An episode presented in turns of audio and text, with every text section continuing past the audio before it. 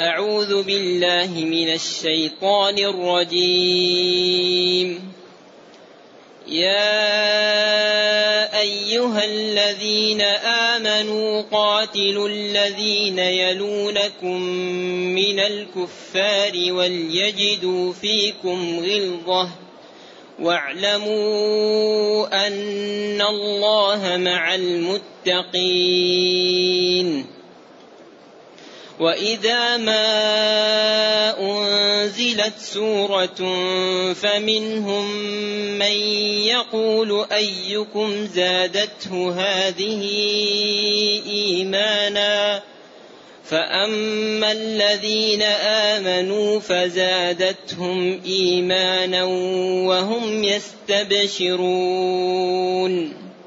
وأما الذين في قلوبهم مرض فزادتهم رجسا إلى رجسهم وماتوا وهم كافرون.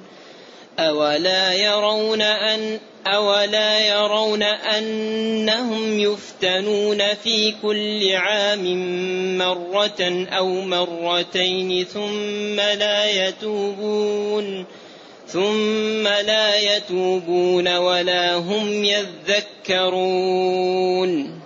وإذا ما أنزلت سورة نظر بعضهم إلى بعض هل يراكم من أحد ثم انصرفوا، صرف الله قلوبهم بأنهم قوم بأنهم قوم لا يفقهون.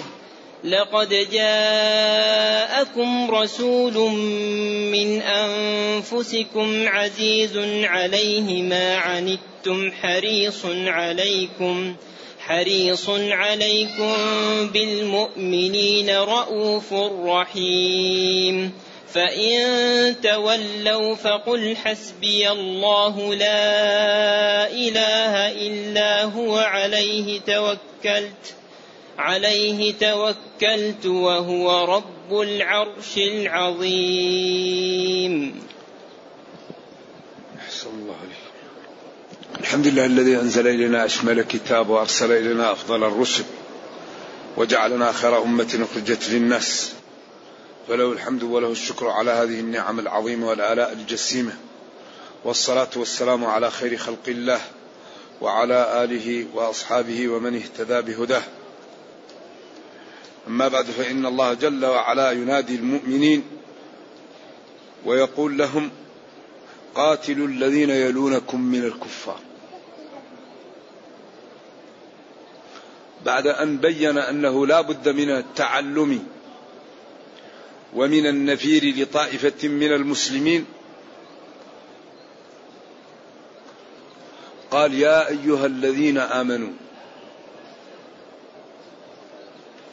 هذا يكثر في القرآن وهو في ضمنه تشجيع وتحفيز للمنادى، لأن الذي نودي بهذه الصفة حري بأن ينفذ وأن لا يتأخر، مثل يا طيب، يا محترم، يا أحسن الناس، يا أفضل الناس، يا خير الخلق، يا أيها الذين آمنوا. إذن هذا دعاء في تحفيز للتنفيذ لما بعده. وقلنا إن يا لنداء البعيد، وأي وصل لنداء فيه تعريف، وها للتنبيه، والذين آمنوا تشمل إحدى عشرة جملة، أركان الإيمان الستة وأركان الإسلام الخمسة. يا من اتصف بأركان الإسلام وبأركان الإيمان. قاتلوا، قاتل مفاعلة أمر، قاتلوا ضاربوا جاهدوا جادلوا الذين يلونكم من الكفار. وهذه خطة عجيبة وسياسة رائعة في أن الإسلام لا ينقف، وإنما يمشي يسحب، كما قال حتى لا تكون فتنة، لا يكون الشرك. ويكون الدين كله لله، تكون الغلبة والعلو للإسلام بدليل قوله حتى يعطوا الجزية عن يد، فهذا إقرار لهم على الكفر إذا أذعنوا. إذن ينادي الله المؤمنين ثم يأمرهم بقتال من يليهم من من الكفار، لأنه إذا قاتل البعيد والقريب منه كافر ما ظن لأن يوقع به، ما ظن لأن يعمل له مشكل، لكن إذا كان لا يقاتل البعيد إلا إذا أمن القريب، هذا خطة استراتيجية وفيها تأمين وفيها تعميم الإسلام، لأن الإسلام يجب أن يعم الأرض، يجب أن لا يبقى الكفر، فإن بقي يبقى تحت مظلة الإسلام وتحت قيادة المسلمين. فالأرض كلها قيادتها يجب أن تكون بيد المسلم، يجب أن تقاد الأرض بالمسلمين، فمن شاء من الناس أن يدخل في الإسلام فحياه الله، ومن شاء فليكفر، فله ذلك شريطة الإذعان لشروط المسلمين ولما يملو عليهم. لذلك قال ويكون الدين كله، الغلبة والعزة والتمكين يكون للإسلام.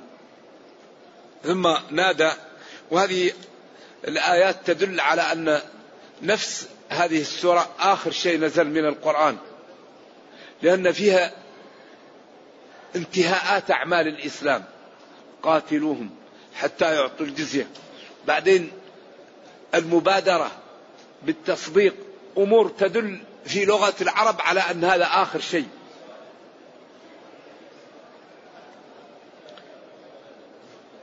يلونكم يعني يوالونكم ويقاربونكم، من الكفار ضد المسلمين، يدخل فيهم اليهود والنصارى والمنافقين والكفار الذين يعبدون الأصنام، فالكفار يدخل فيها الأربعة، اليهود والنصارى والمنافقون وكفار قريش، كل هذا داخل في الكفار.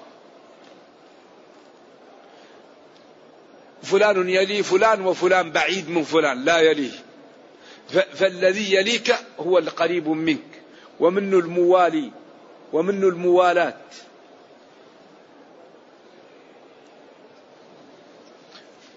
وهذا القتال يكون بشروطه، أول شيء أنه لا يجوز أن يبيت الكفار من غير أن يخبروا، يعني بلد ما جاءه الإسلام لا بد أن يرسل له ويقال له نحن نريد منك أن تدخل في الدين،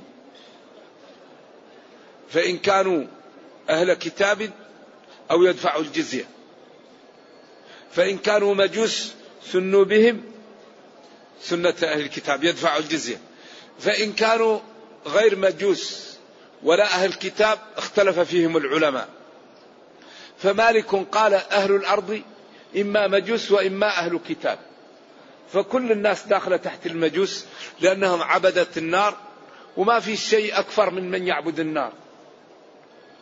أما أهل الجزيرة فلهم أحكامهم الخاصة بهم، أما غير مالك فقالوا لا لا تؤخذ الجزية إلا من المجوس أو إيش أو اليهود والنصارى، أما غيرهم فلا يقبل منهم إلا الإسلام.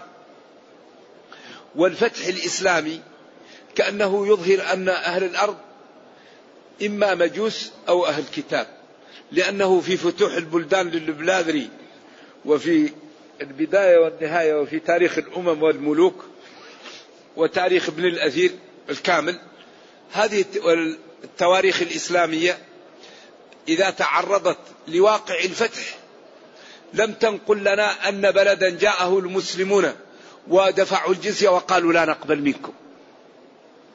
إذن واقع الفتح الإسلامي كأنه يدل على أن أهل الأرض كانوا إما مجوس أو يهود ونصارى أو أهل الكتاب، لأن واقع الفتح لم ينقل لنا أن بلدا دفع أهله الجزية وقال المسلمون لا نقبل منكم.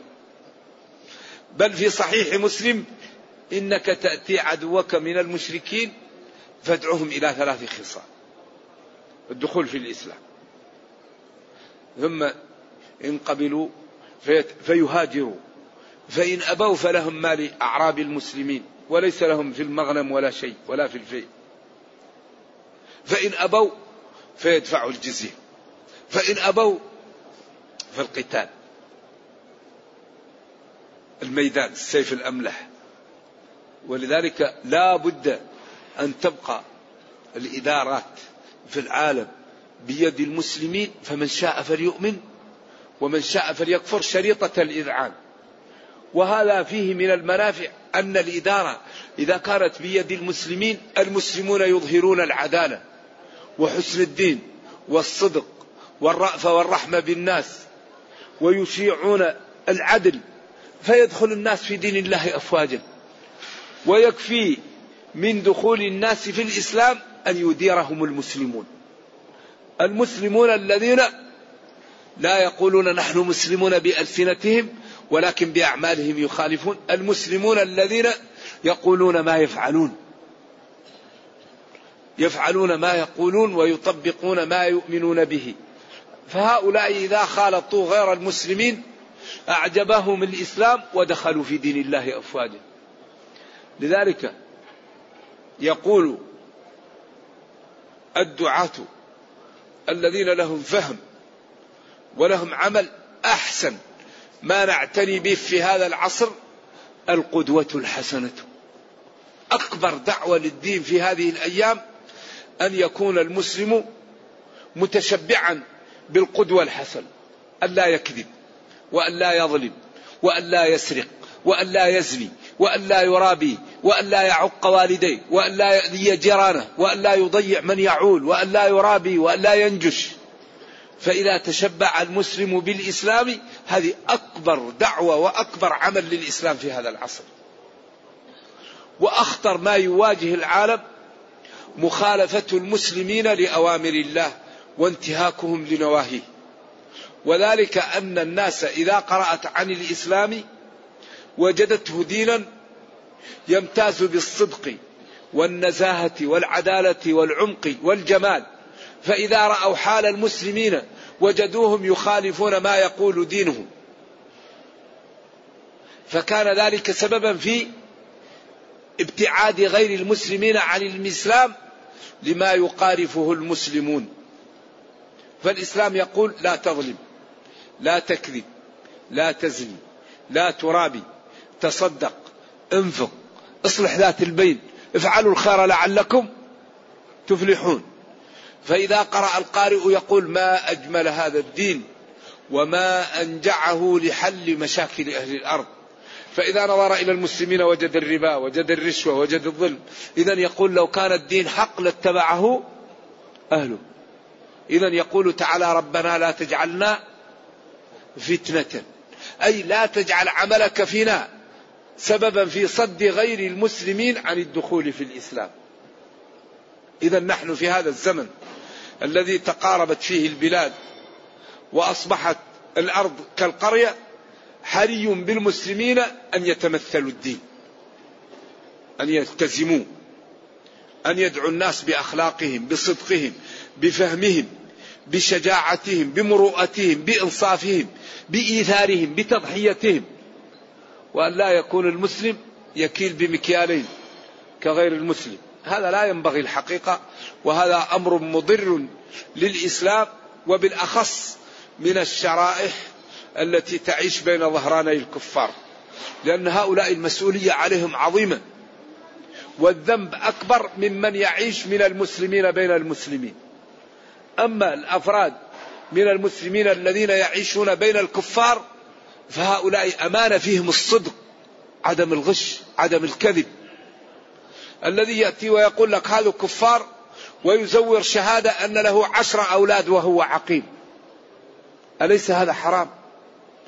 الذي يأتي ويزور شهادة عطل ويكون موظف ويأخذ راتبين، أليس هذا غش للكفار؟ الذي يزور شهادة أنه مريض وهو صحيح ويذهب وينام ولا يشتغل، أليس هذا غش؟ بعدين يغش ويغش الكفار، حشف وسوء كيله. مسلم يغش ويغش الكفار، فما لا يقول الكفار يقول دينه فاسد، لأنه لو كان دينه صحيحا لما غش. لذلك أصبح الكفار يتعلمون الغش من المسلمين، والله كارثة هذا. تعلم الكفار الغش من المسلمين، من الشرائح من المسلمين التي تعيش بينهم. كان الكافر لا يعرف يزور شهادة عطل، لا يزور أن له أولاد بالكذب ليأخذ بدل الأولاد، والمسلم تجد معامل عشرة شهادات زور، وبعض المسلمين يقول له كفار. طيب هذا النتيجة ما هي؟ النتيجة أن هذا يحجب بينه وبين الإسلام. تقول له تعال للإسلام يقول لك لا، هذا دين الغش. هذا أكبر مصيبة.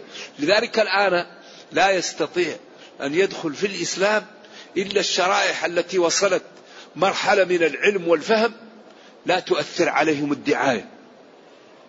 أي واحد الآن في الغرب ما هو واصل من النضج مرحلة عالية لا يمكن يدخل في الإسلام، لأن الدعاية تشوش على الجهال وعلى محدودي الفهم والمحدودي الإدراك. أما الإنسان الذي يكون على مستوى عالي من الفهم والإدراك لا تؤثر عليه الدعاية، وإنما ينظر في حقائق الأمور.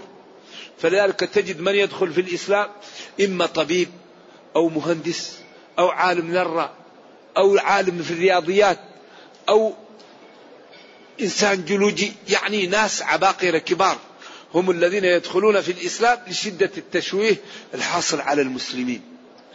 إذن ينبغي لكل واحد منا أن يهتم بالقدوة الحسنة.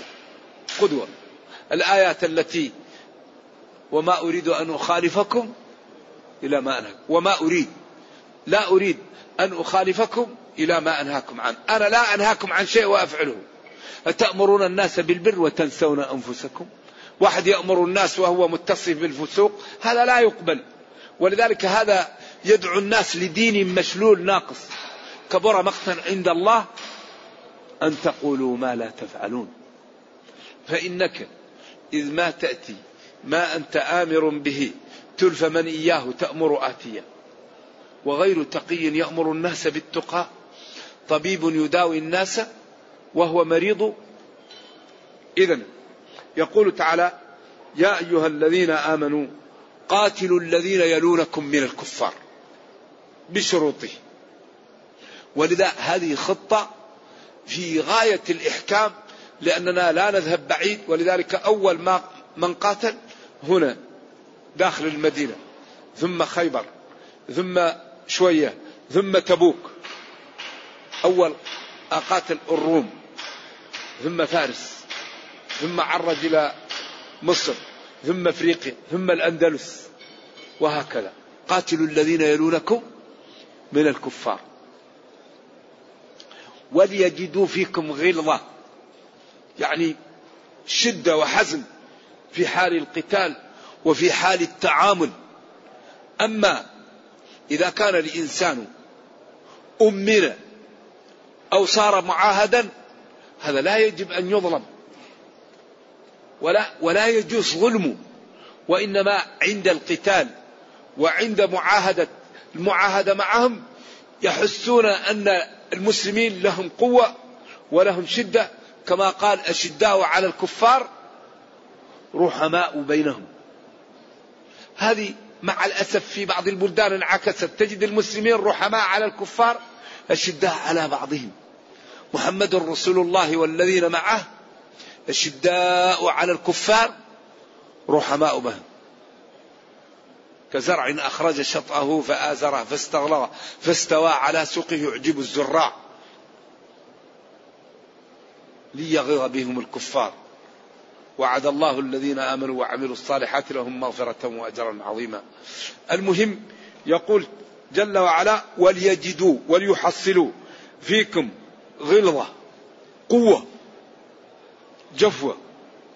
هؤلاء الكفار لا تلين للكافر، لا تطلب منه الصلح، لا هو اللي يطلب.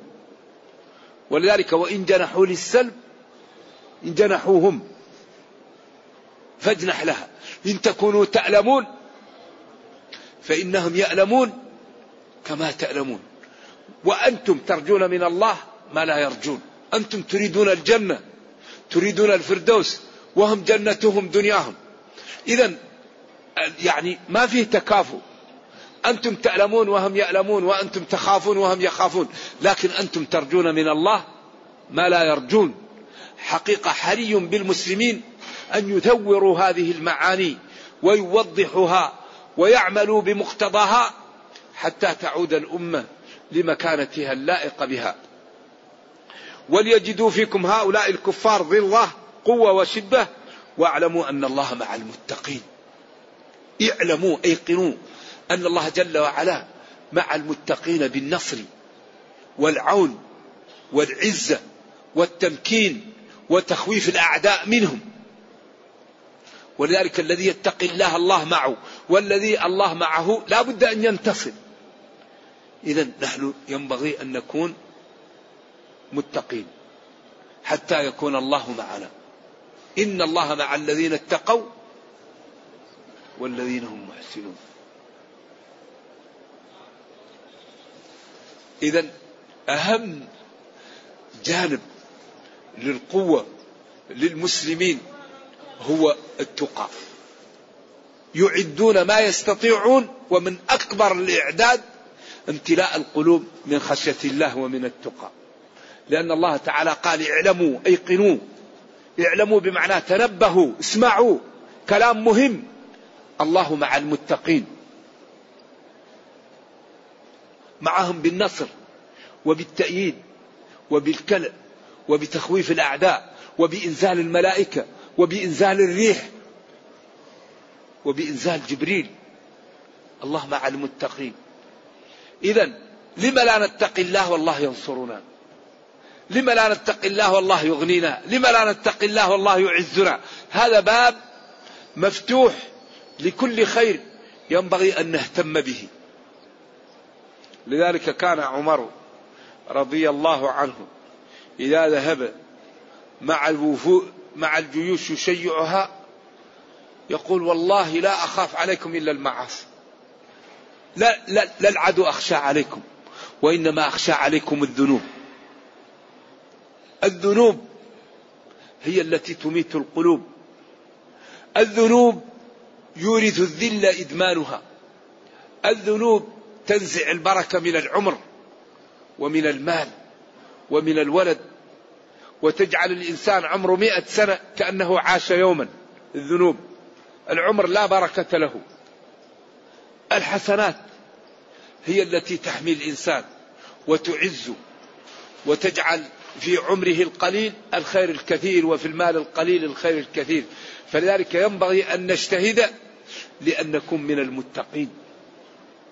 وأيقنوا وثقوا بأن الله جل وعلا مع المتقين بالنصر والتأييد والحفظ والكلم. ثم بين هذه الشريحة التي انحرفت. ولذلك قلنا إن القرآن كله منتهي على شريحتين. كل القرآن شريحة استقامت فأعزها الله وأكرمها وأعطاها ودفع عنها، وشريعة انحرفت فعاقبها وأذلها وجعلها نكال وبين فيها سطوته ونقمته وجبروته وأخذه للظالمين أخذ عزيز مقتدر. وكل واحد يرى ما يريد ويعتبر. ثم لما بين هذا وقال واعلموا أن الله مع المتقين، قال ثم بين خسائس الكفار. وإذا ما أنزلت سورة المنافقين، وإذا ما زائدا صلة، وإذا أنزلت خذها مني فائدة، ما بعد إذا زائدا. وزائدة يعني لا محل لها إلا التأكيد، ليست حشوا. القرآن لا يكون فيه الحشو. نعم، أنزلت من الله تعالى سورة عظيمة فيها الخير والنفع، ومن قرأها ازداد رفعة. فمنهم فمن هؤلاء المنافقون من يقول زملائه على سبيل التهكم، أيكم زادته هذه إيمانا، إزراء بالذين يقولون زادتهم إيمانا، إزراء بهؤلاء وعيبا لهم، بخلاف المتقين الذين إذا تليت عليهم الآيات زادتهم إيمانا وانشراحا وعملوا بها فقوي إيمانهم وأصبحوا على بصيرة من أمرهم، وطرد عنهم ما رأوا الشكوك والشبه والشهوات لليقين الذي حصل في قلوبهم من هذه الآيات وهذه السور. فمن هؤلاء المنافقون من يقول لأصحابه أيكم زادته هذه إيمانا.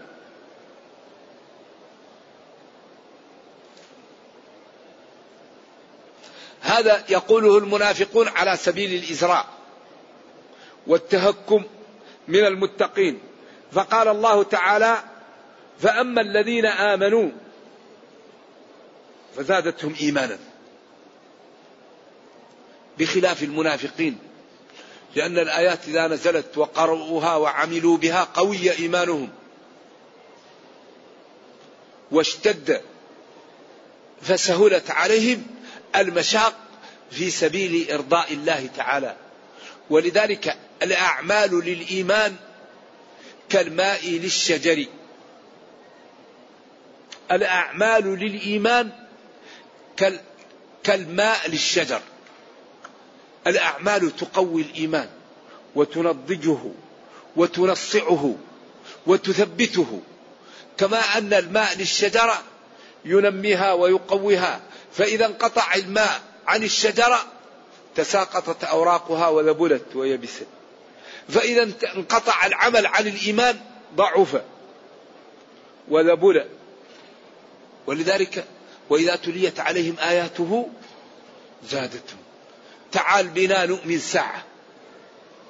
لذلك الأعمال أكبر تقوية للإيمان هي الأعمال، الصلاة، الصوم، الاستغفار، الذكر، كل هذا يقوي الإيمان. إذن هؤلاء المتقون إذا تليت عليهم آياته وقرئت وبينت زادتهم إيمانا، لما يروا فيها من البراهين ولما يكون فيها من العمل، وعلى ربهم يتوكلون. زادتهم إيمانا وهم يستبشرون، أي يفرحون وينسرحون لما يحصل لهم من اليقين ومن البراهين على صدق نبيهم وعلى أن هذا صحيح. يعني يحصل في وجوههم الانشراح والسرور الذي يظهر في البشرة. وأما الذين في قلوبهم مرض، وأما أما للتفصيل، الجماعة أو القوم الذين في قلوبهم مرض، هذا تعبير رائع. المرض النفاق، المرض الشك، المرض محبة الشهوة والميل للشهوة الحرام، المرض الكفر، المرض مرض يكون فيه وجع فيه ألم،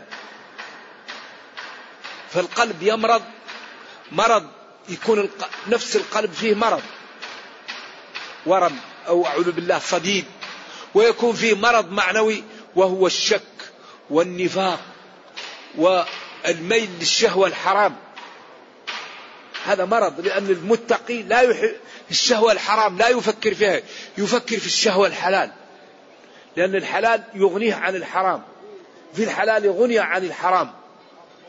التكذيب، الشكوك، الشبه، الشهوات، كل هذه مرض في, في القلوب. ولذلك تعالج بالتقى، تعالج بالعلم، تعالج بنهي النفس عن الهوى.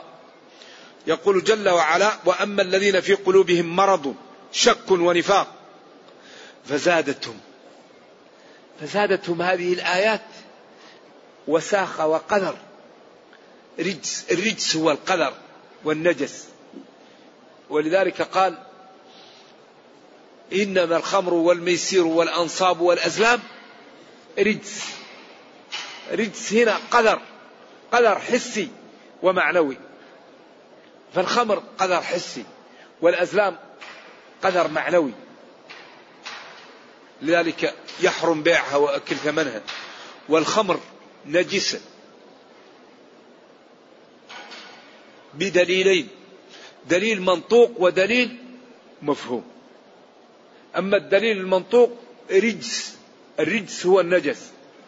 أما الدليل المفهوم قوله تعالى في خمر أهل الجنة وسقاهم ربهم شرابا طهورا، يفهم من دليل الخطاب أن شراب الخمر في الدنيا غير طهور، إذن هو بيّن أنه نجس بالمنطوق وبالمفهوم. والدين ما هو بالعقل، الدين بالنصوص. الذين من العلماء يقولون أن الخمر ليست نجسة لأنها متولدة من طاهر، طيب وفضلات الإنسان ليست متولدة من طاهر؟ لكن هي نجسة. العذرة أصلها والبول أصله أشياء طاهرة لكن استحالت، والخمر استحالة. ولذلك إذا تخلل طهر، الخمر إذا تخلل من حاله طهر، لكن إذا خلل لا، لأن يبقى فيه مادة الخمر.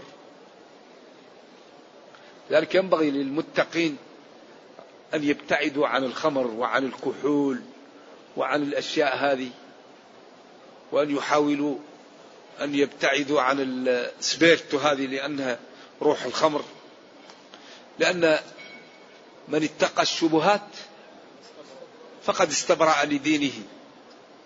نعم، هذا طيب. فإذا تعاوننا جميعا على أننا لا نستعمل إلا الطاهر كان هذا مدعاه لإيش؟ للابتعاد عن هذه الأمور. وبعدين من يتقي الله لن يضيعه. العبد إذا ترك شيء لله الله لا يضيعه. إذن وأما الذين في قلوبهم شك ونفاق فزادتهم تلك الآية وسخا ونجسا إلى ما في قلوبهم، إلى رجسهم، إلى نجسهم، وماتوا والعياذ بالله وهم كافرون. والحال أن هؤلاء الذين هذه حالتهم ختم عليهم بالشقاوة.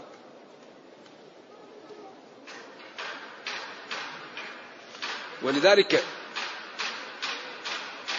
يقضى على المرء في أيام محنته حتى يرى حسنا ما ليس بالحسن.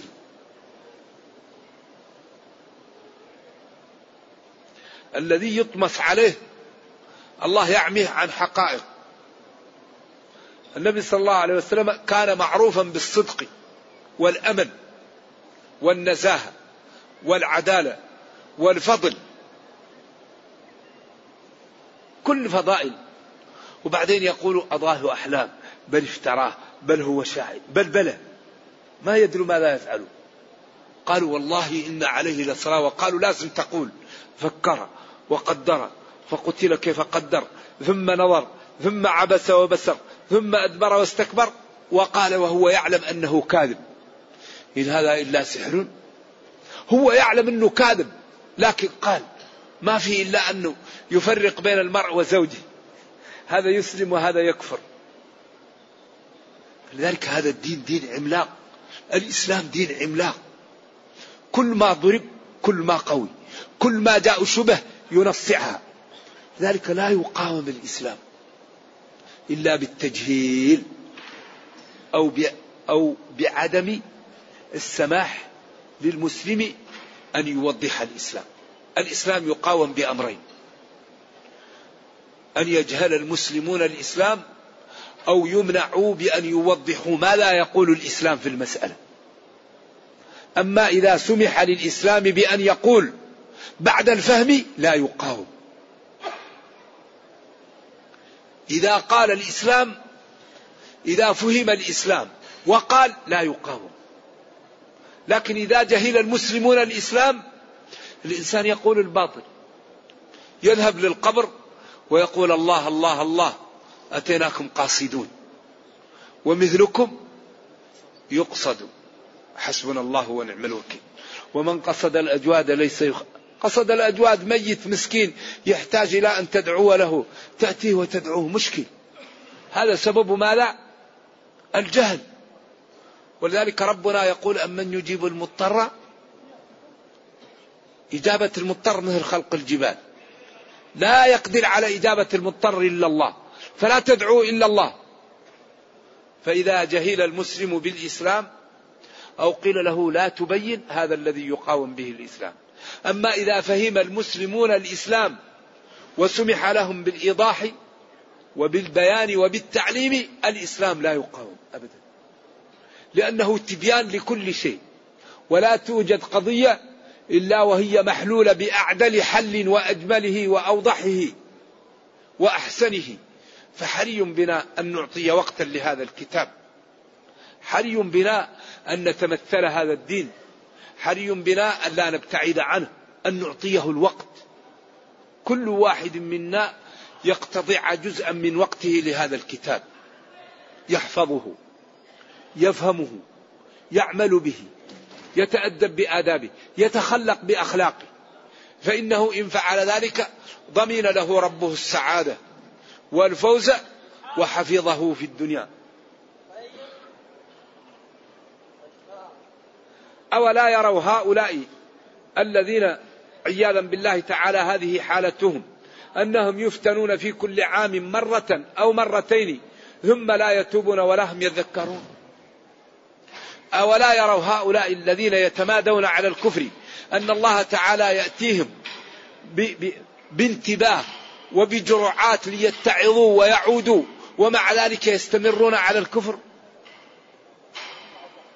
بالأمراض وبالقحط وبالهزيمة وبالجوع وبكل هؤلاء الأمور، يفتنون ليتوبوا وليرجعوا عما هم عليه، ثم يتمادون على هذا الكفر.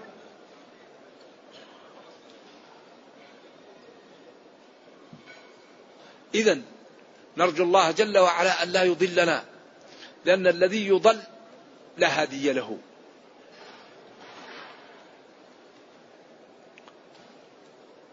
وإذا ما أنزلت سورة، كرر هنا وإذا ما ما زي الأولى، أنزلت سورة عظيمة فيها العزة والسعادة والنجاة، نظر بعضهم إلى بعض، نظر بعضهم إلى بعض، من منكم قال لهم فينا؟ هم لجهلهم لا يعلمون أن الوحي ينزل بما في قلوبهم. إذا أنزلت سورة أنت قلت له، ليش تقول له؟ لا يقول. ثاني يقول لا أنا ما قلت، يقول له أنت قلت له. طيب من قال لهم هذا؟ نظر بعضهم إلى بعض، هل يراكم من أحد حينما قلتم؟ هل سمع بكم أحد؟ ما يدروا أن الله تعالى مطلع على ما في قلوبهم من الخواطر، وأنه محيط علمه وقدرته، وأنهم يوبقون أنفسهم ويهلكون أنفسهم بما يفعلون. ثم انصرفوا قالوا نخرج، كأنهم الآيات قوارع عليهم، يحسبون كل صيحة عليهم، هم العدو فاحذرهم. ثم انصرفوا، صرف الله قلوبهم، يمكن إخبار أو دعوة عليهم، إخبار أو دعوته، يعني دعوا عليهم بأن الله تعالى يديمهم على الصرف، أو إخبار بواقعهم. صرف الله قلوبهم عن الحق، وذلك بسبب أنهم قوم لا يفقهون لا يفهمون، وإلا بأي حق أحد يسمع هذا القرآن ولا يهتدي؟ تنزيل من حكيم حميد، تبيان لكل شيء، يدعو إلى الخير، إن الله يأمر بالعدل والإحسان وإيتاء ذي القربى وينهى عن الفحشاء والمنكر والبغي يعظكم لعلكم تذكرون. هل في شيء أجمع للخير من هذه الآية؟ إن الله يأمر بالعدل، العدل الذي قامت به السماوات والأرض، إن الله يأمر بالعدل والإحسان، الإحسان لكل الناس، وإيتاء ذي القربى، القرابات، وينهى عن الفحشاء، كل قول يسيء وينقبض الإنسان منه، والمنكر كل ما تنكره الطبائع السليمة أو الشرع، والبغي الاعتداء على الآخرين. يعظكم بهذا الأسلوب الجميل وبهذا الحكم الرائع لعلكم به تعلمون أن هذا لا يكون إلا من الله، فتبادروا بالتوبة وبالدخول في الإسلام قبل أن يوجب عليكم الشقاء بالموت على الكفر. والله دين رائع الحقيقة، حري بنا أن نعطيه الوقت، لا بد أن نعطي وقتا لهذا الكتاب، لا بد أن نفهم القرآن، لا بد أن نعمل بالقرآن، لا بد أن نتخلق بأخلاق القرآن، لا بد أن نتأدب بآداب القرآن. فمن فعل ذلك فالله يضمن له صلاح الدنيا والأخرى. ما الذي يريد العبد؟ الذي يستقيم الله يصلح له دنياه، الله يصلح له أخرى، الله يدمر أعداءه، الله يوفقه، الله يجعله عزيزا في الدنيا، يجعله مرتفعا في الأخرى. وهذا لا يكون إلا بفهم الدين، لأننا إذا لم نفهم الدين لو أردنا أن نعمل لا نستطيع أن نعمل. الذي لا يفهم كيف يعمل؟ الذي لا يعلم. إذا هذا الذي حصل لهم بأنهم لا يفقهون. لذلك ورد من يريد الله به خيرا شوف يفقهه في الدين، من يريد الله به خيرا يفقهه يفهمه في الدين، لأن الدين القضية ليست بالكثرة، القضية بالكيفية. من صلى ركعتين لا يحدث فيهما نفسه غفر له ما تقدم من ذنبه. رب درهم سبق ألفا، لأنه استوفى الشروط على إخلاص، على حلال، على نية طيبة، على موقع يحتاجه، فيكون درهم يساوي ألف درهم. إذن فائدة العلم والفقه أنه يجعل العمل القليل إيش؟ ثمرة كبيرة. وضرر الجهل والعبادة على غير علم أنه يجعل العمل الكثير منخوب. لذلك قال العلماء باب فضل العلم، اعلموا تعلموا تعلموا تعلموا حتى تكون أعمالكم ملكا لكم.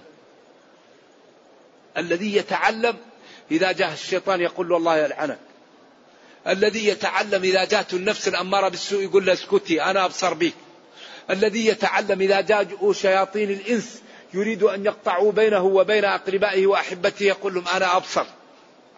فالمتعلم عنده حماية بالعلم، لكن غير المتعلم يأتيه الشيطان ويدخله البدعة، يدخله الرياء. البدع لا تأتي إلا من العبادة على جهل. لو استعملنا استبيان نجد تسعة وتسعين بالمئة من البدع سببها العبادة على غير علم. يأتيه الشيطان في النوم ويقول له أنا الله أفعل كذا، بعدين الشيطان إذا جاك يأمرك بشيء غير السنة، صلي بعد العصر، لازم يأمرك بالصلاة في أوقات النهي، أفعل كذا، أعمل أذكار وقت كذا في وقت كذا، ويحاولك تبتدع. ولذلك الشياطين إذا ابتدعت يعطوك ما تريد، وإخوانهم يمدونهم في الغي ثم لا يقصرون. ولكن الشيطان لا يريد منك إلا شيء واحد، أن تكفر. أكفر، وما تريد يعطيك. تريد أن تكون ولي يجعلك ولي، تريد أن تكون غني يجعلك غني بإرادة الله. لذلك هذه فتن. فالشياطين قال شياطين الإنس والجن يوحي بعضهم إلى بعض زخرف القول. والشيطان دائما يأتي لأوليائه ويجادل القرآن. قالوا إن الشيطان جاء لقريش وقال لهم سلوا محمدا صلى الله عليه وسلم عن الشاة تصبح ميتة، من الذي قتلها؟ قال لهم الرسول صلى الله عليه وسلم الله قتلها. قال لهم قولوا له قولوا له ما ذبحه الله تقولون حرام وما ذبحتموه تقولون حلال، أنتم أحسن من الله. فأنزل الله ولا تأكلوا مما لم يذكر اسم الله عليه وإن زعموا أن هذا ذبيحة الله وإن الشياطين ليوحون إلى أوليائهم ليجادلكم بقولهم ما ذبحتموه حلال وما ذبحه الله حرام وإن أطعتموهم في فلسفتهم الشيطانية إنكم لمشركون. الله قال لهم كده، هذا وحي الشيطان وهذا وحي الرحمن، ومن أطاع الشيطان أشرك. يأتي الشيطان للغني ويقول له أنت تعطي للفقير، الفقير لو كان الله يريد أن يغنيه يعطيه، أنت لا لا تعطي الشيء لأنه لو كان الله يريد أن يعطيه يعطيه، فيقف بين الفقير وبين أن يعطيه الغني بفلسفة شيطانية. الله ما أراد له الغنى، كيف أنت تعطيه؟ أنت تريد أن تقالب القدر، أتركه فقيرا. هذا الشيطان يملي هكذا. ما علم أن الله قال أطعموا القانع والمعتر وفي أموالهم حق معلوم للسائل والمحروم، أغنياء من التعفف يحسبهم الجاهل لا يسألون الناس إلحافا، هؤلاء إذا فطن لهم الأجر فيهم كثير. لكن الشيطان دائما يعني يوحي لأوليائه بالبعد عن الدين وبالرياء وبالسمعة وبالضياع. أما العالم فهذا الذي يخاف منه الشيطان، الشيطان لا يحزنه إلا العالم، لأن العالم إذا نافق يعلم أنه نافق، وإذا رأى يعلم أنه رأى، وإذا كذب يعلم أنه كذب، وإذا أعطى في الحرام يعرف أنه حرام، فمآله إلى التوبة. أما الجاهل فهو مسكين كيف يتوب وهو جاهل؟ فالبدعة صاحبها لا يتوب لأنه يرى أنه على حق، لكن العالم إذا فعل أي شيء مآله للتوبة لأنه يخاف. فلذلك أهم شيء يعتني به المسلم العلم. قال الخطيب البغدادي إن نافلة العلم أفضل من نافلة العبادة. شخص يبيت يتعلم نوافل العلم، يعني الذي ليس بواجب وليس فرض كفاية، نافلة، أفضل من من يبيت قائم الليل. قالوا لأن نوافل العلم منفعتها متعدية للمسلمين، وقيام الليل منفعتها خاصة بك، والمنفعة المتعدية أفضل من المنفعة القاصرة. إذن لا بد أن نعطي وقت للتعلم، لا بد. ما يقول واحد أنا مشغول عن القرآن، ما يقول واحد أنا مشغول عن فرض العين، لا، تعلم القرآن وفرض العين أهم شيء، فتقطع من وقتك. فإذا تعلمت نبلت ووجدت طعم لنومك ولحياتك ولمعاشرتك للناس ولسفرك ولقعودك ولنظرك ولمشيتك، وتجد الحياة غير إذا تعلمت. فلا بد أن نتعلم ونعمل. فإذا تعلمنا وعملنا الله يحمينا، الله يغنينا، الله ينصرنا، الله يعزنا، لأن الله نصر بالملائكة والرياح، فالذي يطيع الله ينصره بالملائكة والرياح. ثم يقول لقد جاءكم، لقد جاءكم. ختمت هذه السورة بهاتين الآيتين، وهو ختم رائع جميل، وفيه تنبيه للمبادرة لمن كان على انحراف أن يتوب، ولمن على الخير أن يتقوى في الخير قبل أن يفقد هذا النبي الكريم. لقد جاءكم يا مخاطبون رسول صادق كريم عظيم، أفضل الرسل من أنفسكم، يعني ليس لصيق وليس مولى وليس داعي، من أصلكم. ولذلك الرسل لا ترسل من من الحواشي أبدا، الرسول لا بد أن يكون من عرومة القوم حتى لا يكون مدعاهش للسخرية. الرسول لا لا بد أن يكون من من عرومة القوم، من أنفسكم. الرسل لا ترسل من الحواشي أبدا، لا بد أن يكون من أصل القوم ومعروف أصله ونسبه، من أنفسكم، من العرب، من قريش، من بني هاشم. ولذا قال إن الله اصطفى من من العرب كنانة، واصطفى من كنانة قريش، واصطفى من قريش بنو هاشم، واصطفاني من بني هاشم في في مسلم، فهو خيار من خيار من خيار. الله اصطفى. قالت رسلهم إن نحن إلا بشر مثلكم ولكن الله يمن على من يشاء، الذي يمن عليه بالعلم، الذي يمن عليه بالرسالة، الذي يمن عليه بفضل الآباء، الذي يمن عليه بالجمال، الذي يمن عليه بالغناء، الذي يمن عليه بكل ذلك، ولكن الله يمن على من يشاء. وأكبر منا هي الوحي، كما قال قل إنما أنا بشر مثلكم يوحى إلي، هي يمن على من يشاء من عباده. أكبر منا الوحي، إذن لقد جاءكم أيها المخاطبون رسول فاضل كريم أفضل الرسل من أنفسكم من أرومتكم من جنسكم، ليس داعي ولا حليف ولا مولى، عزيز عليه ما عنتم، يعني يشق عليه عنتكم، يشق عليه تعذيبكم. ما عنتم يمكن أن تكون فاعل، يعني عزيز عليه يعز عليه عنتكم، والعنت هو المشقة والذنب وآثار الذنب وهو النار والعقوبة والإهانة. حريص عليكم، حريص عليكم ألا تدخلوا النار وألا تكونوا أدنى من غيركم، وأن تدخلوا في الجنة وأن تتسابقوا للإسلام.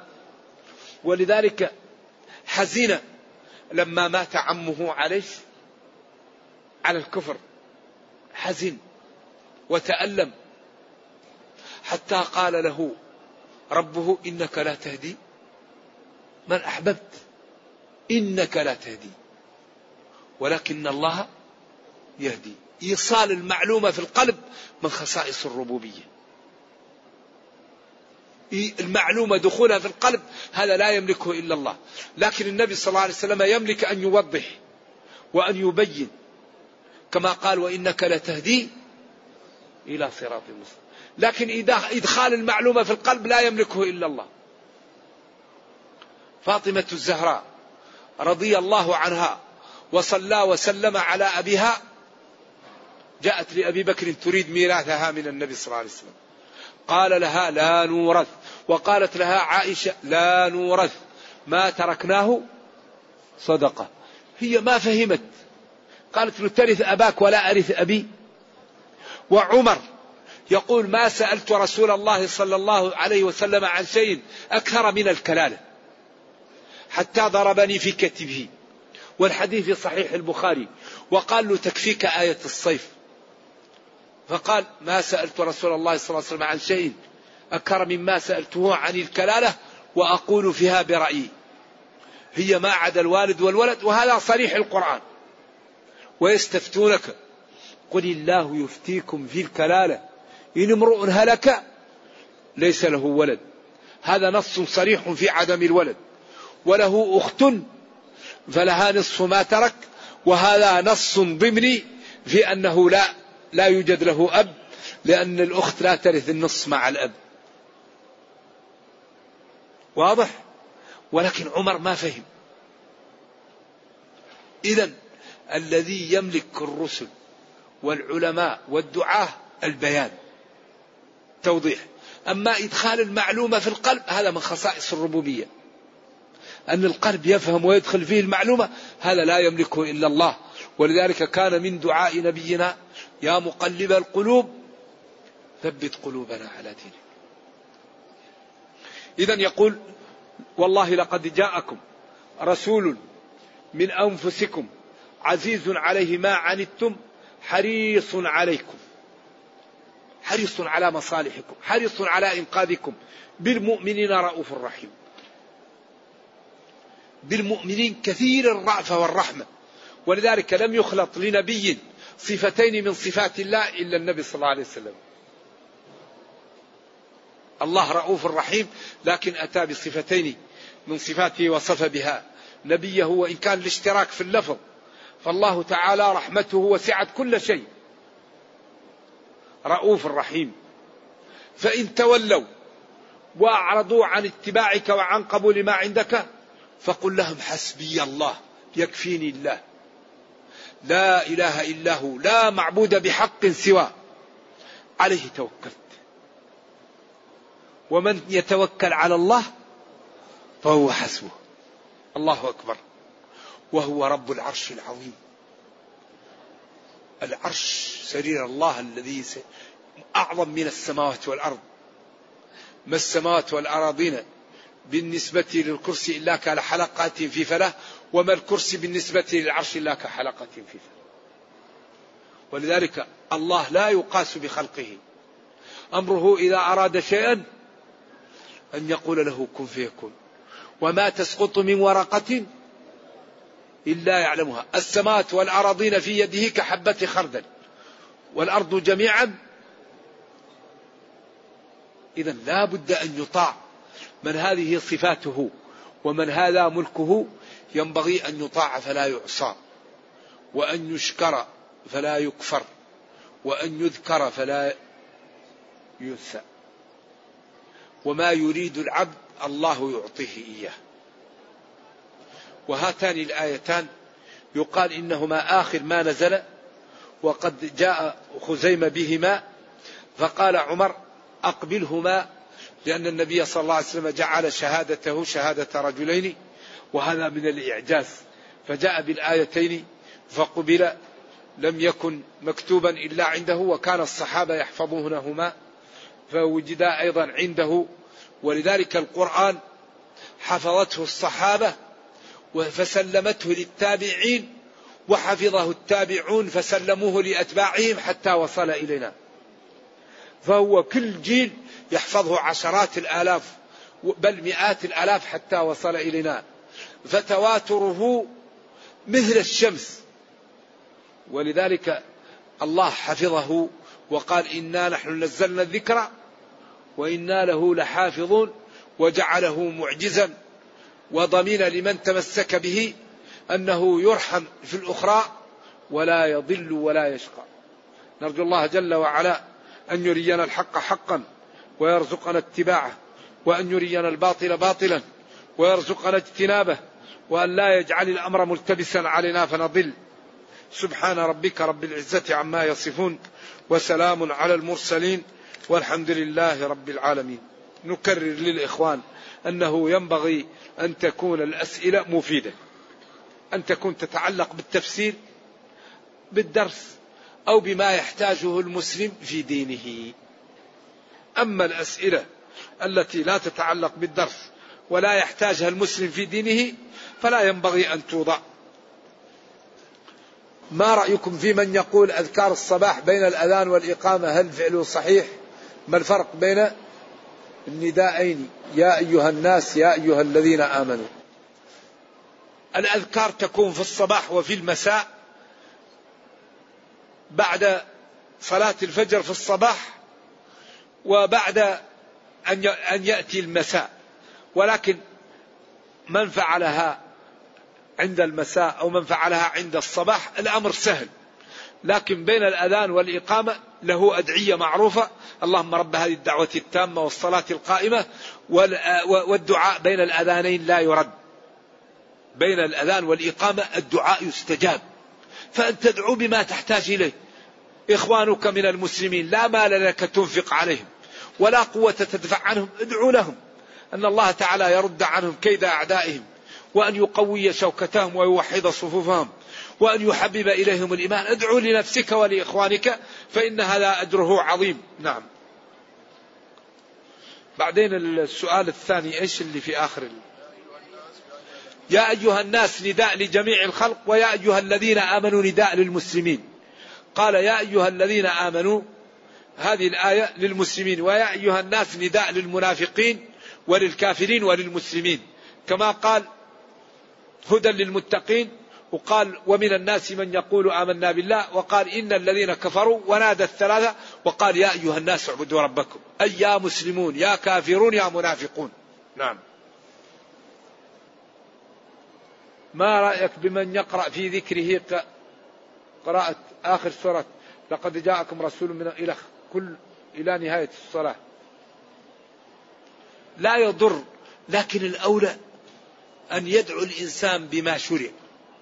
القرآن شفاء ولما نوي، تقرأ أي شيء من القرآن وتريد به الشفاء أو تريد به طيب، لكن أقرأ ما ورد. إذا قرأ شخص آية الكرسي تحميه من من الشيطان، المعوذتين تحميك بإذن الله علاج من العين ومن السحر.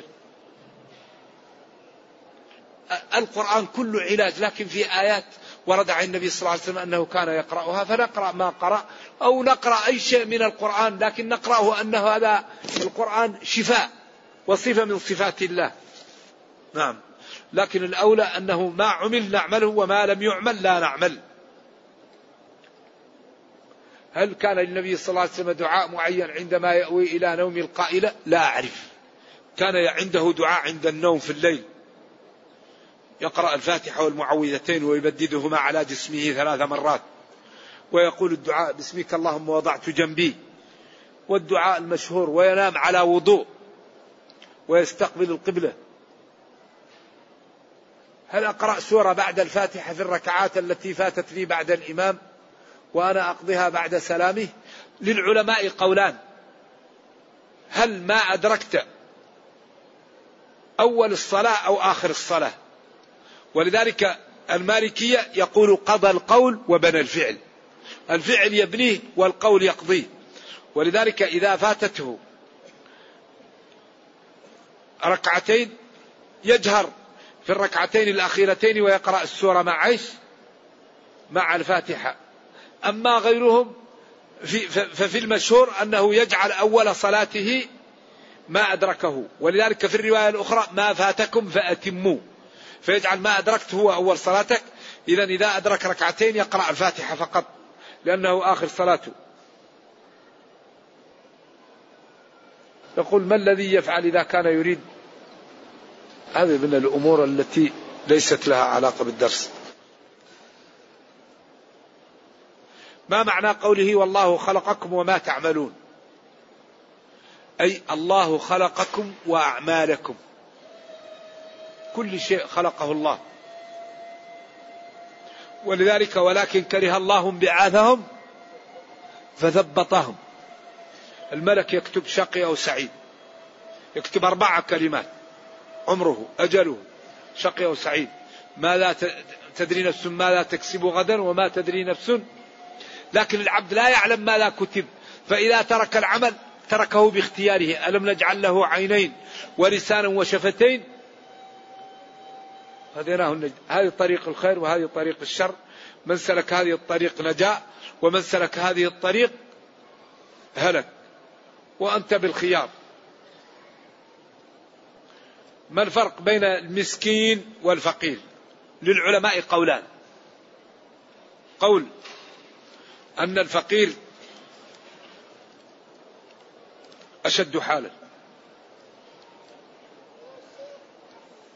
بدليل أنه قدم في الآية إنما الصدقات للفقراء، ولقوله صدقة تؤخذ من أغنيائهم فترد على فقرائهم، ولأنه قال أما السفينة فكانت لمساكين فأهبت لهم سفينة وهم مساكين. القول الثاني أن المسكين أشد حالا لأنه سكنه عدم الوجود، وقال الراعي أما الفقير الذي كانت حلوبته، فسماه فقير وهو عنده حلوبة وهي إبل تكفي عياله.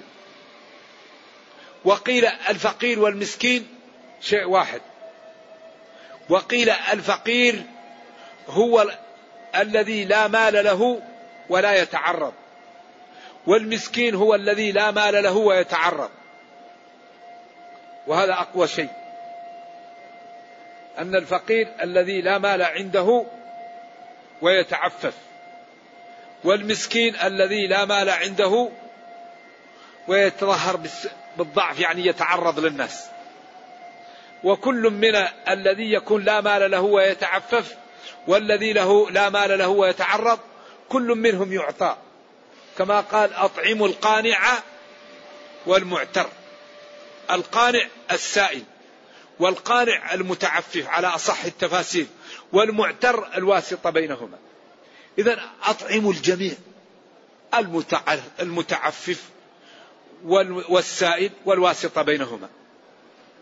العبد حر إن قنع، والحر عبد إن قنع، فاقنع ولا تقنع، فما شيء يسين سوى الطمع. وأطعم القانع، القانع اسم فاعل من المتعفف ومن السائل. نعم. هل ماء زمزم يرقى فيه؟ نعم، ماء زمزم طيب ولما شرب له، وهو طعام طعم وشفاء سقم ولما شرب له، وهو إن شاء الله شفاء. فالعبد إذا قرأ فيه القرآن ونوى الشفاء شفاء. يقول أريد من ربي أن يدخلني في رحمته، وأريد منه أن يجعلني من عباده الصالحين، أي الأعمال تبلغني ذلك. سهل، ابتعد عن الحرام، وما تستطيع أن تفعل افعله، والذي لا تستطيع لا يؤاخذك الله به. قل آمنت بالله استغفر، يسير. الترك ما فيه ما فيه تعب، ما نهيتكم عنه اجتنبوا ما فيه تعب، غض البصر ما فيه تعب، كف اللسان ما فيه تعب، مسك اليد ما فيه تعب. أما الذي لا تستطيع لا يسامحك الله فيه. وقال لا يكلف الله نفسا، عند الاضطرار أبواب الأمام مفتحة، لكن الله لا يخفى عليه المضطر من غير المضطر، فالمضطر الله يعلمه وغير المضطر لا يخفى على الله. فينبغي للإنسان إذا فعل هذا الله يصلح له دنياه وأخراه، ويجعله من المتقين ويحميه ويبعده عن كل الذنوب. نعم. هل يجوز للمرأة أن تأخذ الحبوب التي توقف الدورة الشهرية لكي تؤدي العمرة وتصوم رمضان؟ نعم يجوز، إذا كان لا يضرها. تذهب إلى طبيب فاهم، فإذا كان استعمال هذه الأدوية لا يسبب لها ضرر لها أن تعمله. وكانت الصحابيات يأخذن بعض الأشجار ويحرقنها ويأخذن رمادها ويجعلنه في الماء رضي الله عنهن، إذا أردنا العمرة حتى لا تأتيهن العادة في أيام العمرة أو الحج. وهذا الشجر معروف عندهم، يأخذن أغصانه ويحرقنها، فإذا كانت رمادا وضعناها في الماء وشربنا هذا الماء يؤخر العادة. إذن إذا كانت هناك حبوب تؤخر العادة ولا ضرر فيها، ما المانع حتى تصوم رمضان كاملا، وحتى لا تعطل رفقتها في الحج أو العمرة، والدين يسر، لكن بشرط أن لا يكون هذا ضارا بها. يقول تعالى إلا من تاب وآمن وعمل عملا صالحا. كيف تكون التوبة قبل الإيمان؟